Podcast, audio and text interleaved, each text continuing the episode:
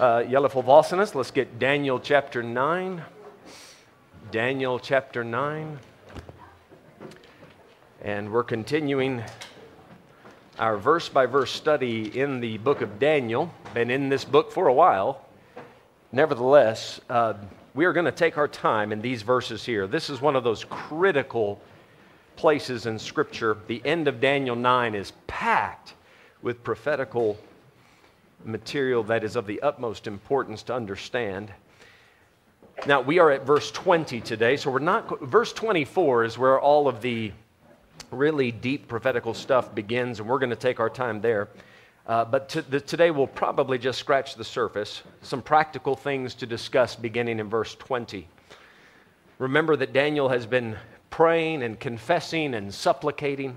This continues on in verse 20. He says, And whiles I was speaking, so he's still praying, whiles I was speaking and praying and confessing my sin and the sin of my people Israel. All right, praying. Now, let me step back just one little thing there. While I was speaking, do you see that? He's speaking. So presumably he's saying these things out loud, and that's what he's referring to there. But uh, that also tells us a little bit something I think important about prayer. Sometimes when you're praying, you're just speaking to the Lord. The next thing in the list is praying, right? Praying is asking something. So that'll be a specific, you're making a request. But you know, and I know, when we talk to each other, it's not always a request. We can have a conversation and not be making requests of each other. Sometimes we're just telling stories to each other. You ever done that when you pray? Say, Lord, today I met so and so and he said this and I said this, and you just tell the story as if he didn't know it. but this is part of pouring out your heart to the Lord. Have you ever said this or maybe thought this? Say, I just need to get this off my chest. Isn't it nice to have somebody that you can talk to that has a, a willing ear, a keen ear, a discerning ear, and who better than the Lord to listen to you pour out your heart? Save you the money of a psychologist bill, right? And you're going to get a lot better advice if you pour out your heart to the Lord. Amen. He says, while I was speaking and praying, so there he's, he's asking for some things, and then confessing my sin. All right, so Daniel puts himself as part of the problem. He recognizes that he may not be the most wicked man in Israel, but he knows that he is not innocent either and that he had some things that needed to be confessed. Confessing my sin and the sin of my people Israel, and presenting my supplication before the Lord my God for the holy mountain of my God. Right? Uh, supplicating, that is begging God. Now you're asking, yes, you're asking for something, but, but it has some earnest behind it. This is fervently, earnestly begging God to do it. And then it tells us, uh, for the holy mountain of my God. Now, that holy mountain will be Mount Zion, and we'll talk more about that in future verses here. Verse 21 Yea, whiles I was speaking in prayer, even the man Gabriel. Now, the man Gabriel, we all know this is an angel, yes? Just come back one chapter, get chapter 8, verse 16. Uh, let's, let's go ahead and start reading at verse 15. We've already been introduced to Gabriel in this book, and I think you're all familiar with Gabriel, especially from the New Testament side of things. He is the angel that was deployed to give the good news to Mary that she would bring forth the Savior, and so, so on. But verse 15 It came to pass when I, even I, Daniel, had seen the vision and sought for the meaning, then behold, there stood before me as the what? Appearance of a man. You see that? He had the, he's not a man but he looked like one. And I've mentioned this before, just mention it again quickly now. All the angels that appear to men in the Bible, they also, these angels appear as men. Right? None of them appear as females in the Bible, they're all males. All right, so come back to chapter 9 now, verse 21. So, referring to Gabriel as a man, that's just referring to his outward appearance, that particular form he adopted in order to come down and deliver the message. 921 says, Yea, whiles I was speaking in prayer, even the man Gabriel, whom I had seen in the vision at the beginning, being caused to fly swiftly, touched me about the time of the evening oblation. All right, so the moment that Daniel started to pray, you can see in verse 22, he informed me and talked with me and said, Oh, Daniel, I am now come forth to give thee skill and understanding. At the beginning of thy supplications, the commandment came forth, and I am come to show thee right when Daniel got down to pray, God looked over and said, Gabriel, head out and tell him, tell him this message. Now, he's got a big message, and that's what we're going to get into in the weeks to follow, but immediately. Now, Daniel didn't, this, this command was given to Gabriel in chapter 9, verse 3, the moment Daniel started to pray. By the time we get to verse 19, right, the angel's almost there. That's moving. you realize how fast he's going? I mean, forget about the speed of light. That's way faster than anything like that. Zoom, down he comes, and he's there to talk to Daniel. Now, not all prayer gets answered this quickly, right? Not, not always do we see heaven jump to action in such a way. And, and wouldn't you know it, today's sermon pushes right into that idea. We're talking today in the main service. And by the way, if you don't normally stick around for the main service, I really encourage you to stick around because these two messages go together. The, we're talking about persistence in prayer. And sometimes you knock and nothing, knock and nothing, knock, and you just got to keep knocking and knocking and knocking. Now, by the time we get to Daniel 10, just look at Daniel 10, verse 2. In those days, I, Daniel, was mourning three full weeks. Verse 3 I ate no pleasant bread, neither came flesh nor wine in my mouth, neither did I anoint myself at all till three whole weeks were fulfilled. And then it goes on to tell the story how it took him three weeks to get that prayer through. Three weeks of intense prayer and fasting. And then the, and another angel shows up and he explains to Daniel why he wasn't able to get there as quickly as, as the time before. And we'll obviously look more at that in chapter 10. But sometimes you got to know that when you're praying, things in heaven are starting to move. Uh, now, wh- how do we know that? Because we have it revealed to us in the Bible. We, we haven't seen that happen. And you may not think, well, you know, that might happen for Daniel, but not for me. Careful now. The effectual, fervent prayer of a righteous man avails much. It avails much. You say, well, I'm not Daniel. I'm not Moses. I'm not Elijah. Have you read James 5? I just quoted you the end of verse 16. The effectual, fervent prayer of a righteous man avails much. You guys know what comes in verse 17? Even as Elias, who was a man of like passions as we are, he prayed and shut heaven for three and a half years, prayed again, opened the heavens. But, but James is careful to put in there Elias, Elijah, who is a man of like passions as we are. That way we don't get this idea of, well, that's them, they're a special group. Anybody, when they pray, and they pray right, effectual, fervent prayer of a righteous man, it works. It works. We see it working for Daniel here. Now, also something I want to point out back in verse 21, and this is more for the sake of learning, and not the whole lot of practical side to this. Perhaps there is, but at the end of verse 21, it says, He touched me about the time of the evening oblation. Right? In the, in the Old Testament, the Jews were commanded, specifically the priesthood, twice a day they were off, they were to offer a sacrifice. Daily sacrifice, the Bible called it. They had to offer one in the morning and one in the evening. You can go back, it's in Exodus chapter 29, specifically verse 39. Offer up this many lambs and do it in this fashion. And there were all kinds of offerings and sacrifices that a Jew could give during the day, but those two every day had to be offered. And the timing of it, it was the morning and the evening. Now, I'm, I'm going to show you from the New Testament how we get this where we see the timing, but then I'll show you some Old Testament verses as well. Matter of fact, let me start off in the Old Testament. Let's get Psalm chapter 55. We'll work our way into the book of Acts here. Psalm chapter 55.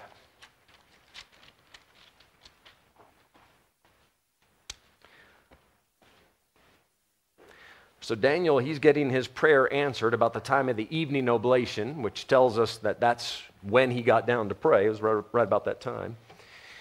And that time will be about 3 p.m. I know that doesn't sound like evening to us, but that was the Jew. If he waited till 6 p.m., that was too close to the end. So by the time you get all the, work done and get the animal up on the altar and the fire going, or let's say the fire consuming the animal, it takes some time. So 3 p.m. On the Jew's watch, that was what he called the ninth hour of the day. That was the evening oblation or sacrifice. And then the morning offering, that was at what we would call 9 a.m. For a Jew, that would be the third hour of the day. Because a Jew starts counting time at 6 a.m. in the morning, and then 6 p.m., that starts his evening. Now, what, that is why, after the temple got knocked down during the days of Nebuchadnezzar, they were not able to go to the temple and offer these sacrifices. Hence, they couldn't go to the temple and give these uh, regimented prayers, but they continued doing it anyway at those specific times just to honor the system that God had set up. Do you remember Daniel chapter 6, verse 10? How many times in the day did Daniel pray?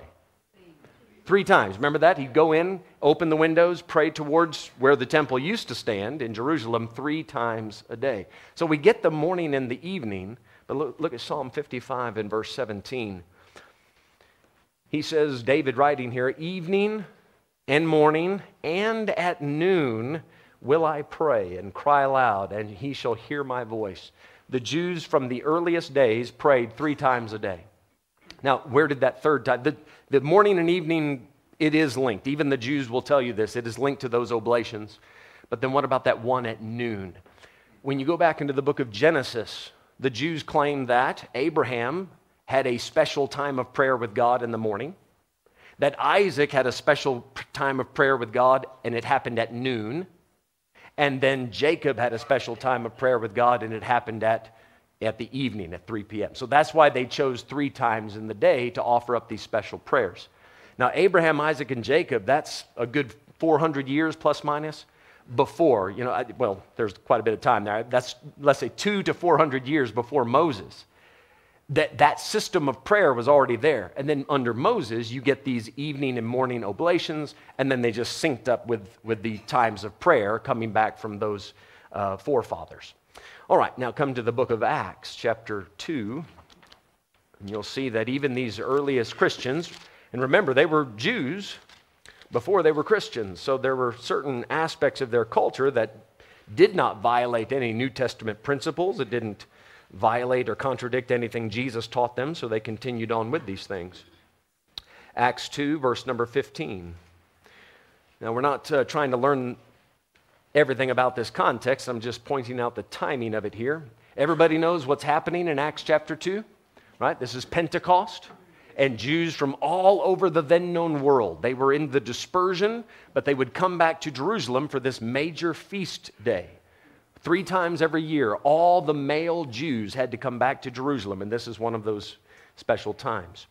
Uh, Acts 2:15, Peter says, "For these are not drunken, as ye suppose, seeing it is but the third hour of the day." That's the time of the morning sacrifice and they were gathered in the temple, not just the apostles and the, the believers, the disciples, but all the Jews were gathered there for the feast of Pentecost.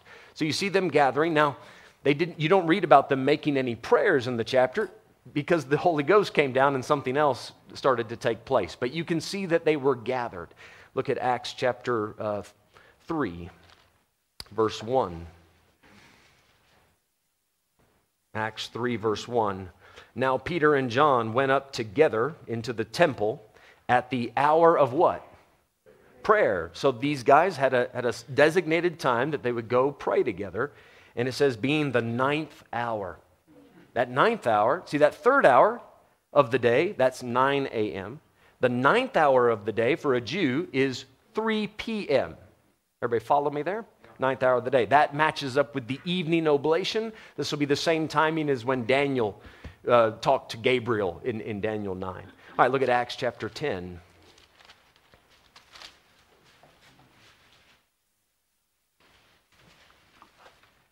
Get verse 9. Acts 10, verse 9. Cornelius has been praying and fasting and offering alms, and God has now sent, told him to send for Peter, who can tell him how to be saved. Because, hey, listen, in the New Testament, praying and fasting and giving alms doesn't save you. Amen? We, we know that. Being a good man doesn't save you. Be, being a good man, right? God takes, takes uh, knowledge of that. He, takes, he, he recognizes that. But your goodness is not enough. He says, Send for Peter. He'll tell you how to get saved because your righteousness never matches up to the righteousness of God. Just thought I'd throw that in. That's extra. It has nothing to do with the topic. Just, just letting you know.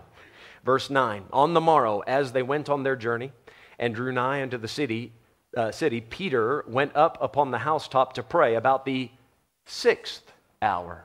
Now, the sixth hour for a Jew, that's high noon. So there's your three times in the day. And actually, Peter is involved in every one of them. Did you see that? He had Acts 2, he had Acts 3, and he had Acts 10, all of them. Okay, so let's come back to Daniel 9. So I just wanted you to see that those three times a day, three times of the day, has a deep biblical uh, precedence all the way back to Abraham, Isaac, and Jacob. Before we continue on here, verse 22, can I just ask you, do you have a schedule for prayer? I mean, there, there's no command that says we have to pray three times a day. There's no command that tells you not to. Just saying. I, I mean, if you, if, you want, if you want a verse, I'll give you another one Psalm 119. David said, Seven times in the day do I thank thee for thy laws and thy precepts. I mean, so if you want a Bible verse, there's seven times a day. right? We, we pray without ceasing. We continue instant in prayer. There's, I'm not saying you have time necessarily to go into the closet and shut the door, but you ought to have that attitude of prayer consistently going. And, and guys, I, you get this. I'm sure you do. You pray while you drive, right? Some of you? Please, please don't close your eyes. Right? We, we don't drive by faith, not by faith alone, right? We, you, need to keep your eyes on the road, but you can pray while you drive. It's a good time to pray while you drive, right? Pray, pray for patience. Tribulation worketh patience. So you, there's a good time to pray. Uh, Any time's a good time to pray. But, but there is a time for private, pr- personal, private prayer where you lock yourself in the prayer closet. And then there's a time to pray just with others and as you go about your day. There's different ways to go about prayer. But I would strongly suggest, as, as we've seen, go ahead and get you a schedule. Right? I'm not saying live slavishly to that schedule, but it's good that you work it into your day somehow. You understand? The schedule's not God. If you can't always follow it, okay, but at least make that effort. There's, you should have that in your day. All right, Daniel 9, verse 22. And he informed me and talked with me and said, O Daniel, I am now come forth to give thee skill and understanding. All right, skill in the, in the things of God. He wants you to be, he wanted Daniel to be skillful, knowledgeable, and how God's calendar works. What is God's plan for Israel? Right, he wants him to have skill and, verse 22, and understanding. Understanding in the Bible deals with the bigger picture. Now, that is going to be very important as we move on. Daniel is only looking at the little picture. Daniel is looking at the 70 years that Israel has just come through, the 70 years that have been prophesied in the book of Jeremiah.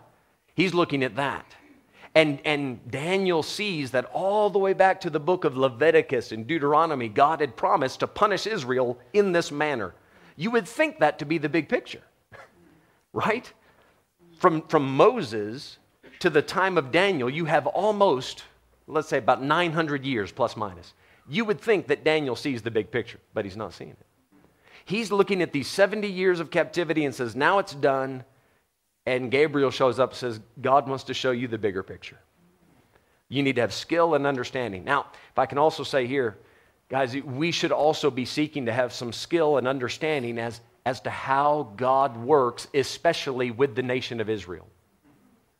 It is of the utmost importance that we know how God deals with his chosen people. And, and this isn't the time of the, the lesson for this, but it's a dangerous thing to begin to think we, as the church, as the body of Christ, have taken the place of Israel. It's a dangerous false teaching. Paul makes, makes a, a, a very clear statement about this in the book of Romans, chapter 11, and verse 25. Blindness in part is happened to Israel until the fullness of the times be come in. Because even back in Paul's day, people were starting to say, God has forsaken his people. God has done away with the children of Israel. He is completely finished with them. God's moving on to other people now. God temporarily has blinded Israel, turned his back on them. It is a punishment, but God is never going to be ultimately and completely, utterly finished with the nation of Israel. As soon as you say, We have taken Israel's place, then you're going to dive into the Old Testament, grab their promises, and apply them to yourself, and you'll be a promise thief. You'll be a scriptural thief. And it's going to become nearly impossible to study the Bible properly. You have to rightly divide the, the word of truth. There's the nation of Israel, that's one entity. God has a covenant with them, right? And then there's the body of Christ. God has a covenant with us. They are not the same covenant, they, they don't operate the same. There are some similarities, but we're two separate entities, and you must recognize that. All right, so Gabriel says, Daniel, God wants you to see how he's operating with his people, not just for these 70 years, but there's a much bigger time frame and a much more important time frame that is going to be put into action very soon. Verse 23. He says, At the beginning of thy supplications, the commandment came forth, and I am come to show thee, for thou art greatly beloved. My goodness, I, we got to pause there for a moment. Thou art greatly beloved. I want you to put yourself in Daniel's position just for a moment. For the last, what, five, ten minutes, 20 minutes? I don't know how long it took for him to pray all this. He has been pouring out his heart. He's been confessing his sin, right? Isn't, isn't that what it says? Confessing his sin and the sin of his people. How gross were those sins? They were bad. Daniel, he's looking at this saying, God, we deserved everything that we got. And then to hear the angel come down and say, Here's heaven's opinion of you. What's his opinion of himself? God, we are low down. We are dirty. We are defiled. We deserve all the punishment and we deserve the curse. We deserve, right? That's, many times we can get very harsh on ourselves, and rightfully so because we've earned that, that opinion of ourselves. But then you ask God, God, what do you think of me? Folks, I'm telling you, this will keep you out of, out of pits of depression and despair. You, you need to go by God's estimation, God's opinion of you, not just your opinion of you. God said, Daniel, you're a man greatly beloved. Now just think of how that would impact you if you were to hear that. I, I, I can see it on some of your faces. It's the same way I would feel. If, if I heard that, I'd say, Is he talking to me? I'd look around and go, Okay, no, no, you got the wrong Mike Flick. You can't be talking to me. But he says, Thou art a man greatly beloved. Now, God would not tell that to a man if he thought that that man would let that go to his head. Right? Part of him being greatly beloved is he was humble enough to take the compliment and, and, and not let it puff him up. But what a compliment. I want to show you a few times where God gives his opinion of people. Look at Isaiah chapter 41. Heaven does have an opinion of you. Right now, right this moment, heaven has an opinion of you. What would it be? Isaiah 41, verse 8. Now, this is actually. Uh, this was originally quoted back in Second Chronicles 20. But now God is saying it himself here. Isaiah 41, verse 8. But thou, Israel, art my servant, Jacob, whom I have chosen, the seed of Abraham, my what? Friend. God says, I want to tell you who my friend is. I got, I got, God has a friend. That's a, that's a special designation. Again, stick around for the, for the sermon this morning because we're going to talk about being friends with God a little bit in that sermon. Imagine God saying, We're friends. That, that's something. That's not to be taken lightly. We're friends. You know what I would do if I, if I saw this in the Bible? I would go home today and start studying Genesis and say, What did Abraham do to earn that designation? Right? I want to be like Abraham, the friend of God. Right? Look at 1 Chronicles chapter 28. First Chronicles chapter 28.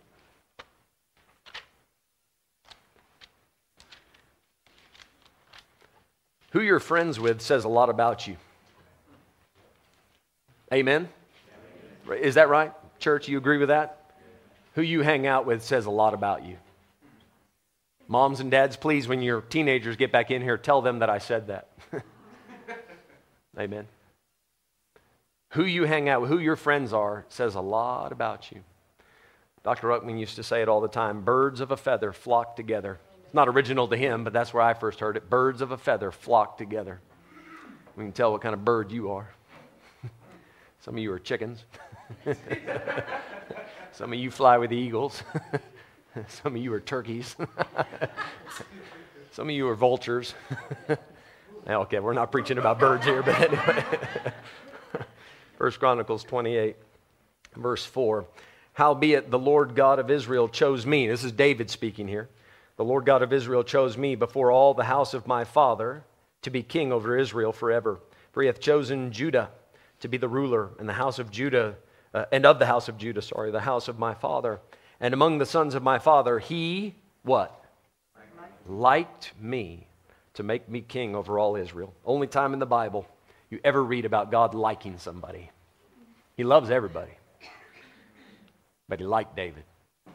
Now, there are many, can we say, bainama that are given to David, little, little lines, little phrases attached to him, a man after God's own heart. That's, that's a big one, right? He served his generation by the will of God. That's a big deal. Wouldn't that be something if we could write that on your tombstone? This man served his generation by the will of God. He did the will of God. That's how he helped people. That's a great compliment. But here, David knew it. God had made it clear to him. The reason God put me where I'm at, he, liked me. He liked me. That's a compliment. Look at Numbers chapter 12. I'd start studying the life of David, seeing if there's a few things I might be able to learn from him. I want God to like me. Numbers 12.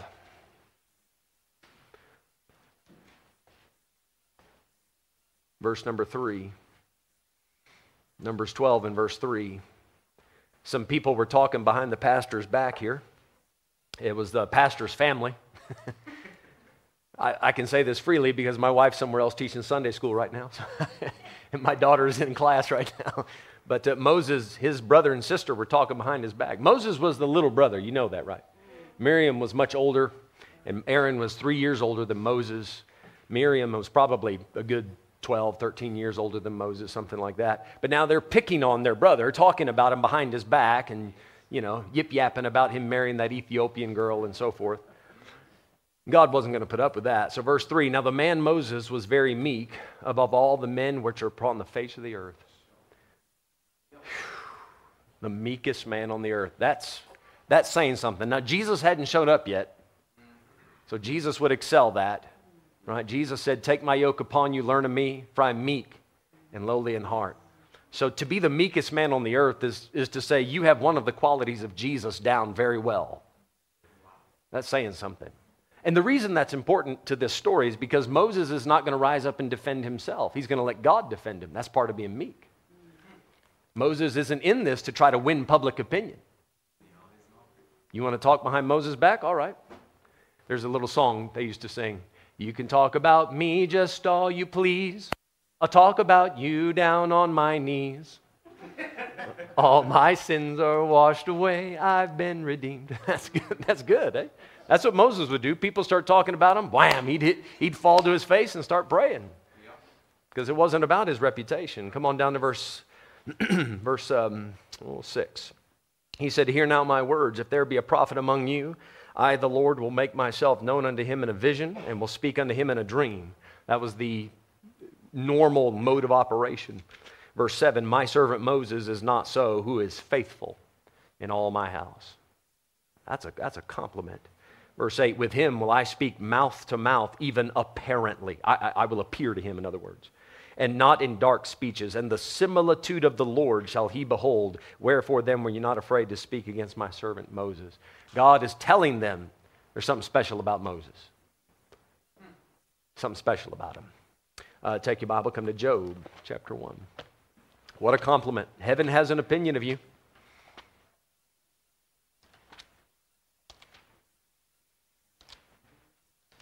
Job chapter 1.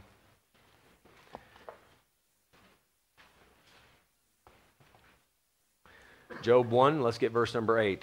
Here's a, here's a compliment straight from the Lord's mouth. Job 1, verse 8. And the Lord said unto Satan, Hast thou considered my servant Job, that there is none like him in the earth?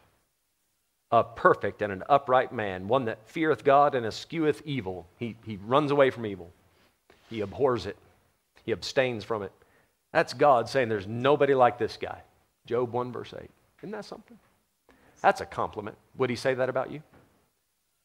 I'm not asking you to rank yourself, but at least can you make the attempt at the end of verse 8 to be an upright man, fearing God, and staying as far away as you can from evil rather than tiptoeing around the edge of it? rather than just dipping your toe in here and there. Well, it's not that much, and a little sin doesn't hurt. Not Job. Job said, I'll just stay as far and as, as far away from that as I can. Why? Because I love God. I fear God. I'm concerned about what He thinks. Come to Matthew chapter 11. Heaven has an opinion. Matthew 11.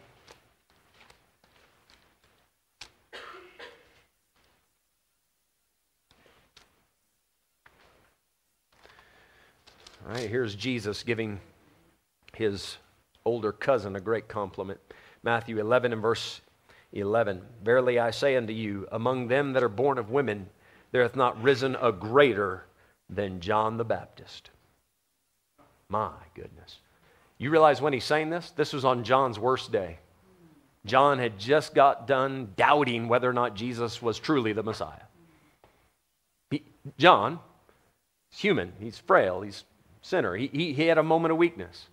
And in that moment, Jesus, able to see the big picture, says, No, no, this is of all the people that have been born, John's the man, not risen a greater.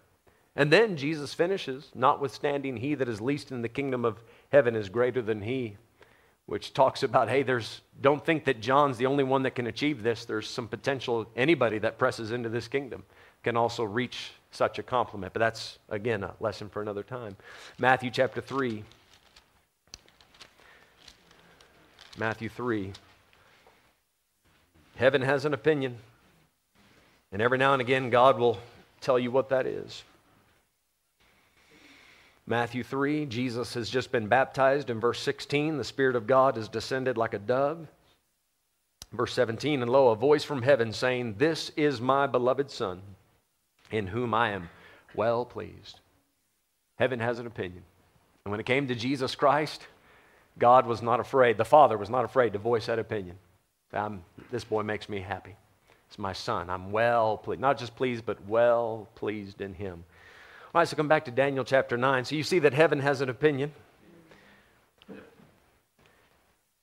Jesus, the Bible says in Philippians 2, he made himself of no reputation. You guys remember that?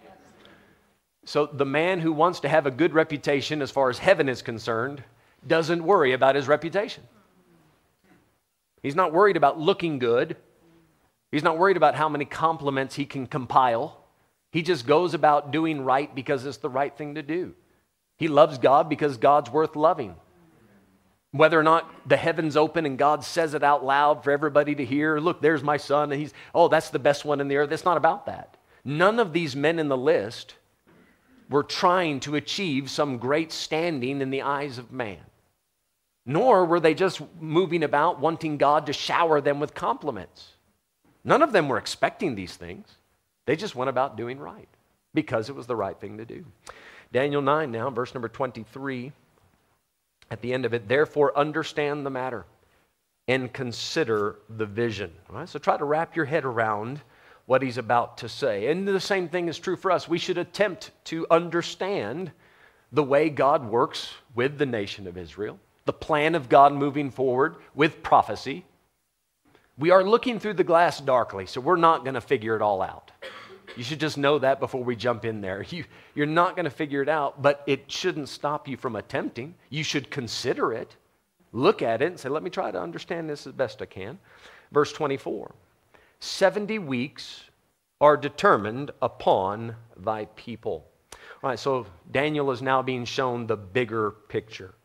70 weeks. That the word for weeks there, it's in Hebrew, it, it's linked to the word Shabbat or Shabboth, and it is it means sevens or weeks. You can translate it either way. So you could read it as 77s, but it's proper to say 70 weeks.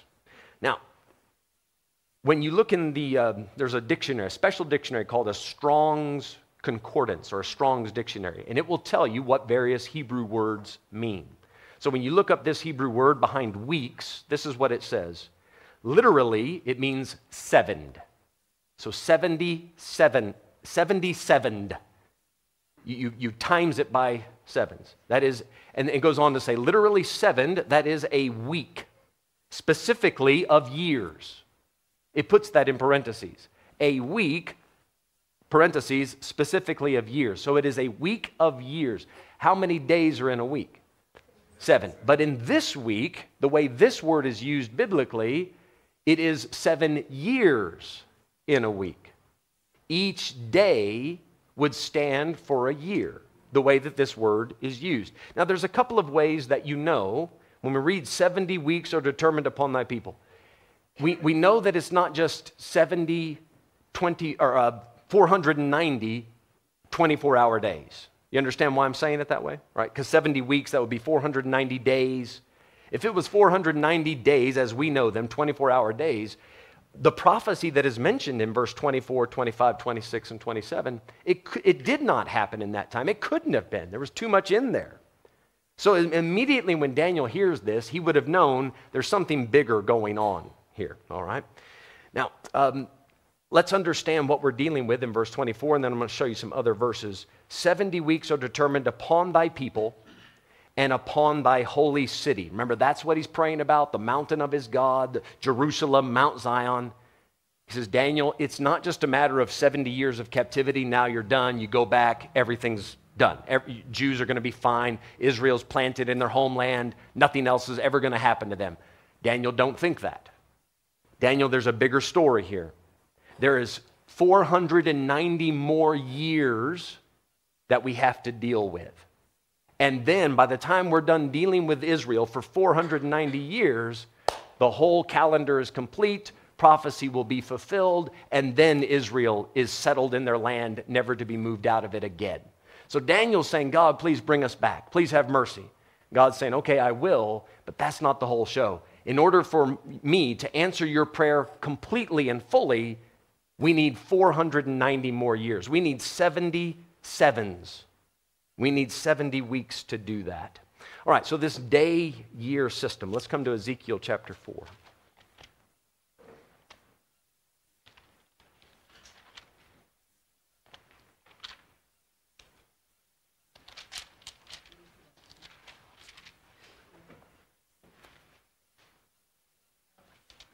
Right, Ezekiel chapter 4 and get verse number 4.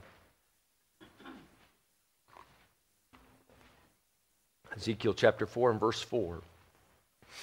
And this is God telling the prophet to make himself a living sermon illustration. And of all the men that God ever called into the ministry, I've, i almost feel sorry for Ezekiel because he had to do some of the strangest and most heartbreaking things you can imagine. And this is one of them. Uh, verse 4 Lie thou also upon thy left side and lay the iniquity of the house of Israel upon it, according to the number of the days that thou shalt lie upon it, thou shalt bear their iniquity. For I have laid upon thee the years of their iniquity, according to the number of the days, 390 days. So shalt thou bear the iniquity of the house of Israel. So when dealing with Israel's sins, do you see that? When dealing with the iniquity of the house of Israel, in order to show them prophetically what was going to happen. He says, I want you to lay on your side, but Ezekiel, I can't have you laying there for 390 years. That's how long Israel had been sinning. He says, I want you to lay there one day for every year. So you're going to lay on your side, your left side, 390 days. No, thank you. he had to make a special bread. I mean, it, I'll let you read the chapter later, but that was tough. And after that, he said, That's the house of Israel. Now flip over to the other side. Time for the house of Judah. 40 more days, day equals a year. So here we see God clearly saying the day equals year system is a viable system when dealing with the iniquity of the house of Israel.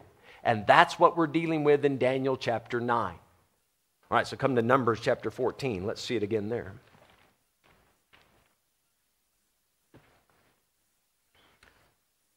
Numbers 14. Numbers 14 and verse number 34.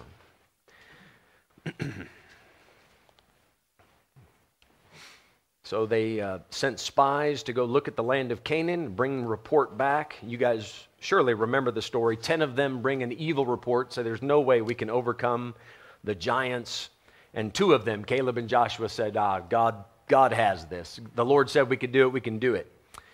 And the people, they were there checking it out for 40 days. right? So, verse 34 After the number of the days in which ye searched the land, even 40 days, each day for a year shall ye bear your iniquities. There it is again, even 40 years, and ye shall know my breach of promise. So, God, when He says breach of promise, it's not that He's breaking His promise, He's not going to take him into the land. He had told him, You can go in right now. But they, because of their unbelief, slowed down the plan. So he says, The reason I'm not going to let you in right now is because of this unbelief. He said, So now, each day for a year, you doubted that, that search party, 40 days, now 40 years, you wander. So come back to Daniel 9. And it all had to do with their iniquity. So, Daniel 9, verse 24 70 weeks are determined upon thy people and upon thy holy city to finish the transgression and to make an end of sins and to make reconciliation for what? Iniquity. We're dealing with the iniquities of the house of Israel. God says, Daniel, you're praying about this small little window of a picture just down here in the little corner in the little bottom. You're only seeing a small part of this. I'm going to show you now the whole picture. How long is it going to take until Israel gets things completely right with God, all sin, transgression, and iniquity taken care of so that they can be in their land? You can see how it finishes up. Once sin is dealt with, then it says to bring in everlasting righteousness and to seal up the vision and prophecy, so all the prophecies about Israel be fulfilled, and to anoint the most holy. There's Jesus inaugurated on the throne, King of kings, Lord of lords. How long till we get to that? And again, all you have to do, you can, it's simple math. If you, if you want to push the idea that it's 490 days, 24 hour days, well, the most holy hasn't been, been anointed. Israel wasn't dealt with, uh, and their iniquities were not forgiven, and all of that didn't happen within that time frame. So it has to be a different time frame. And knowing how God operates with Israel, we can see clearly it has to be 70 weeks. Those weeks are of years, so 490 years. Daniel was looking, remember this? We learned it last time. 490 years. Every seventh year, they didn't let the land rest. So that's why God punished them for 70 years. 490 divided by 7 equals 70. Now Daniel's praying about those 70 years. And God says, oh, times seven. And whoop, right back up to 490. He says, you got to see the big picture. All right, let's all stand. That's as far as we're going to make it today. Hopefully, you can take a practical nugget or two from that. Let's pray and let you guys have some fellowship. Father, we thank you for your word and all that it has to say to us. Lord, right now, we understand, we know from Scripture that you do have an opinion of us. Lord, uh, we want to be pleasing in your sight. We want to be somebody that you can like. We want to be friends. We, we, we want that relationship to be right. We want to understand the matter. Father, continue to help us wrap our minds around this big picture not just uh, for the nation of Israel, but for us as individuals, the body of Christ. Help us to see it. Bless the service to come now, please, and the fellowship we can have now. In Jesus' name, amen.